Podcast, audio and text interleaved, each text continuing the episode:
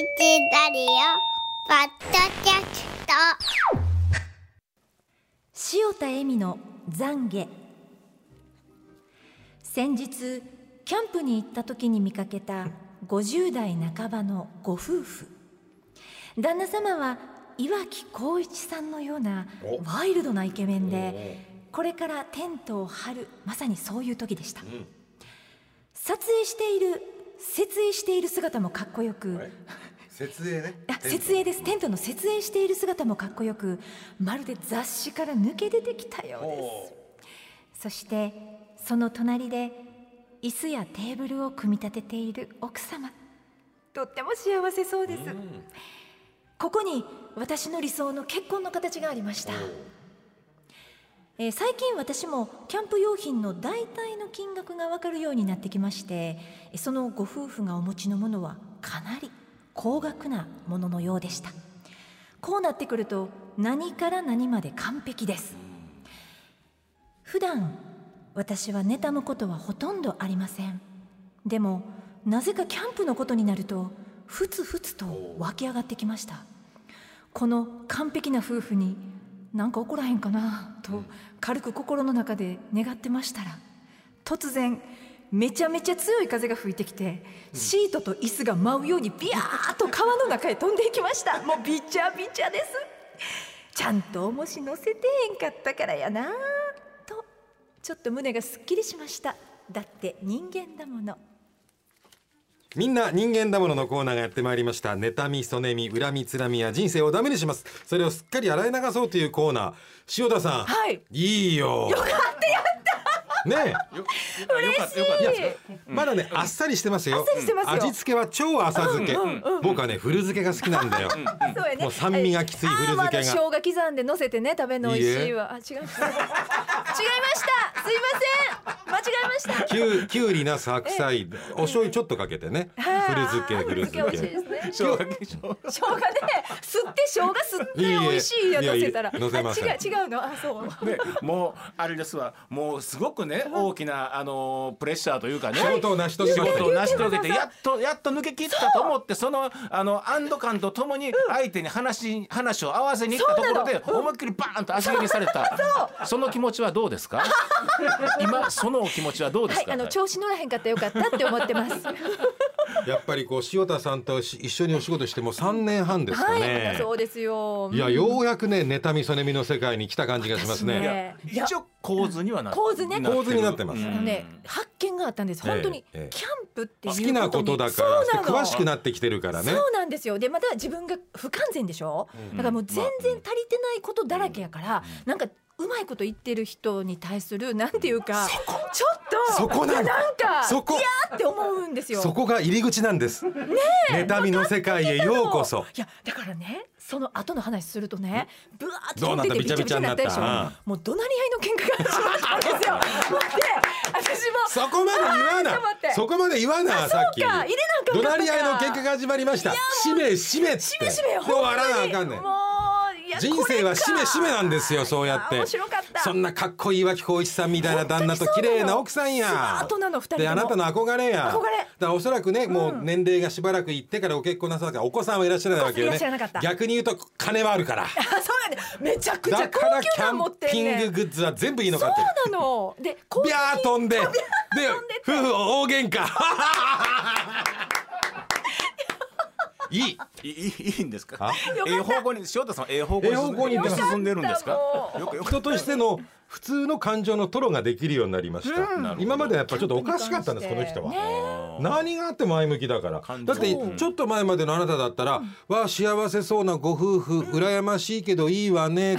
水に入っちゃったらまあかわいそうに大丈夫かしら」でしょ？そうです。面白いもんクソもねえじゃねえかそんなもん大丈夫かしらじゃないのよ。完全にそう思ってたからね今まで今まではそうでしょ。でもキャンプってなったらなんかあれ？ライバル心ができていいのかねね。ああよかっいいのかたしら？わかんちちなですけど。ないみにその奥様は誰みたいな人だったんですか？まあ旦那さんは岩城浩一さん。むちゃくちゃかっこいいじゃないですか。めちゃくちゃかっこいい、奥様は、そんな女優さん見てへんねん見てへんねん。奥さんそれも嫉妬や。嫉妬です。奥さんの方は見てないねやもうんもう。こもうほんまにもう。すみませんもう言っていいですか？いただいてるもの。はい皆さんがいただいてますそうんでですねねそうです、はい。お願いします。58歳男性猫のしもべさんの人間だもの、先日の夜電車で帰宅する時のこと。座っている私の目の前で大学生風の男女4人組が立ち話を始めました。見たところ美男美女のダブルデートという感じ。野球観戦の帰りでごひいきのチームが勝ってテンションが上がってるのでしょう。大声でキャッキャと騒いでいます満員ながらも静かな車内に響き渡る話し声。こんなご時世になんと迷惑なと睨みつけてやりましたが効果はなし。なんなら私の頭を見下ろしてかわいそうにこのおっさんハゲ散らかしとるわと鼻で笑っているかのようにすら感じられます。ああ腹が立つ。お前ら今は楽しいやろうけどそんな空気が読めへんようならろくな人生送れへんぞと思いながらじっと我慢していました。だって人間だもの。これ私毎日思ってます。あのこのね猫のしもべさんのこの内容でしたら、私毎日月曜から木曜までこのコーナーできます。そうなんですね。つえそれはなんか電車の中で。電車の中でそういう、うん、おとといかな帰り、まあまあ混んでますわ夕方ね、はい。すぐ出てくる。だからドアのところはねなるべく開けましょうよはいく入りましょうよって言うじゃない、車内アナウンスでも。ところが入ってすぐにね、でっかいでっかい黒のリュックサックを背負った。でしかも小太りの小汚ねえおっさんでね当たるじゃない、うん。あ睨みつけんのよ当たったら。ええ。顔も小汚いわ。両肩が狭い顔。誰岩城光一ではなく誰みたいな。誰に似てるかは避けておきますけどもね。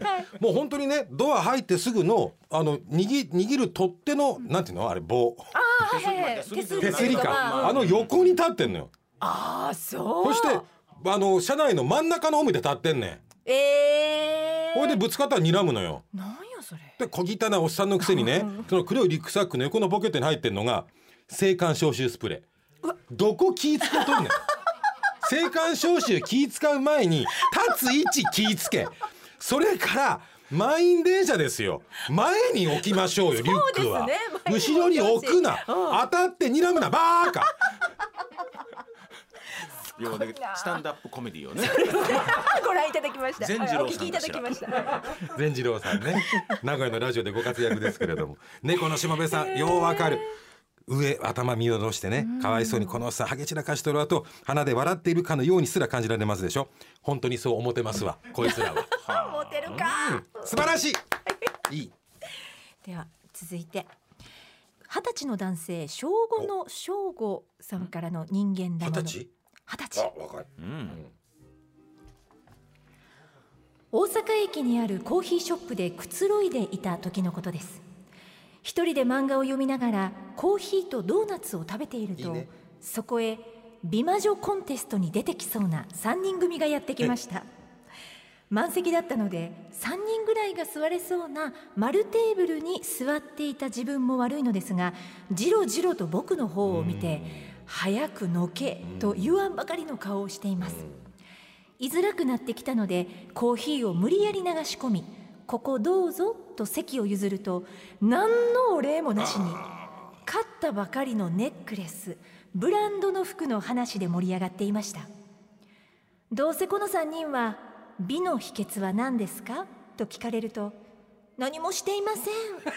強いて言うなら毎日を楽しく生きることですね。とか言うんやろな。そんなことを考えながら帰ろうとしていた時にその中の一人の抹茶ラテのふて蓋が取れて白い高そうなブランドの服にこぼしてみんな大慌て。それを見てニヤッとしている自分がドアのガラスに映っていました。だって人間だもの。いいぞ いいぞ！いいぞいいぞ！これだこれだもう言いそうやわ美魔女もでもこのえ二十歳の彼なの？ね二十歳の。正午の正午君よう人間分かってるやん。美の秘訣は何ですかと聞かれるとどうぞもう一回、はい。美の秘訣は何ですかと聞かれるとはい。何もしていません強いて言うなら毎日を楽しく生きることですね。吐き気催してます。失礼しました。ご飯時のちょっと前に大変失礼大気ですね。あのお聞き苦しい点がありました。大変失礼いたしました。申し訳ございません。ちゃんと。いやこれもう本当にちょっと吐き気を催したもので大変失礼いたしました。一つのリアクションにしてもちゃんと進化してますからね。マンネリの木曜日とか書かんといてええやないマンネリでもな 別に。いいのよ別に。よう分かってるわ。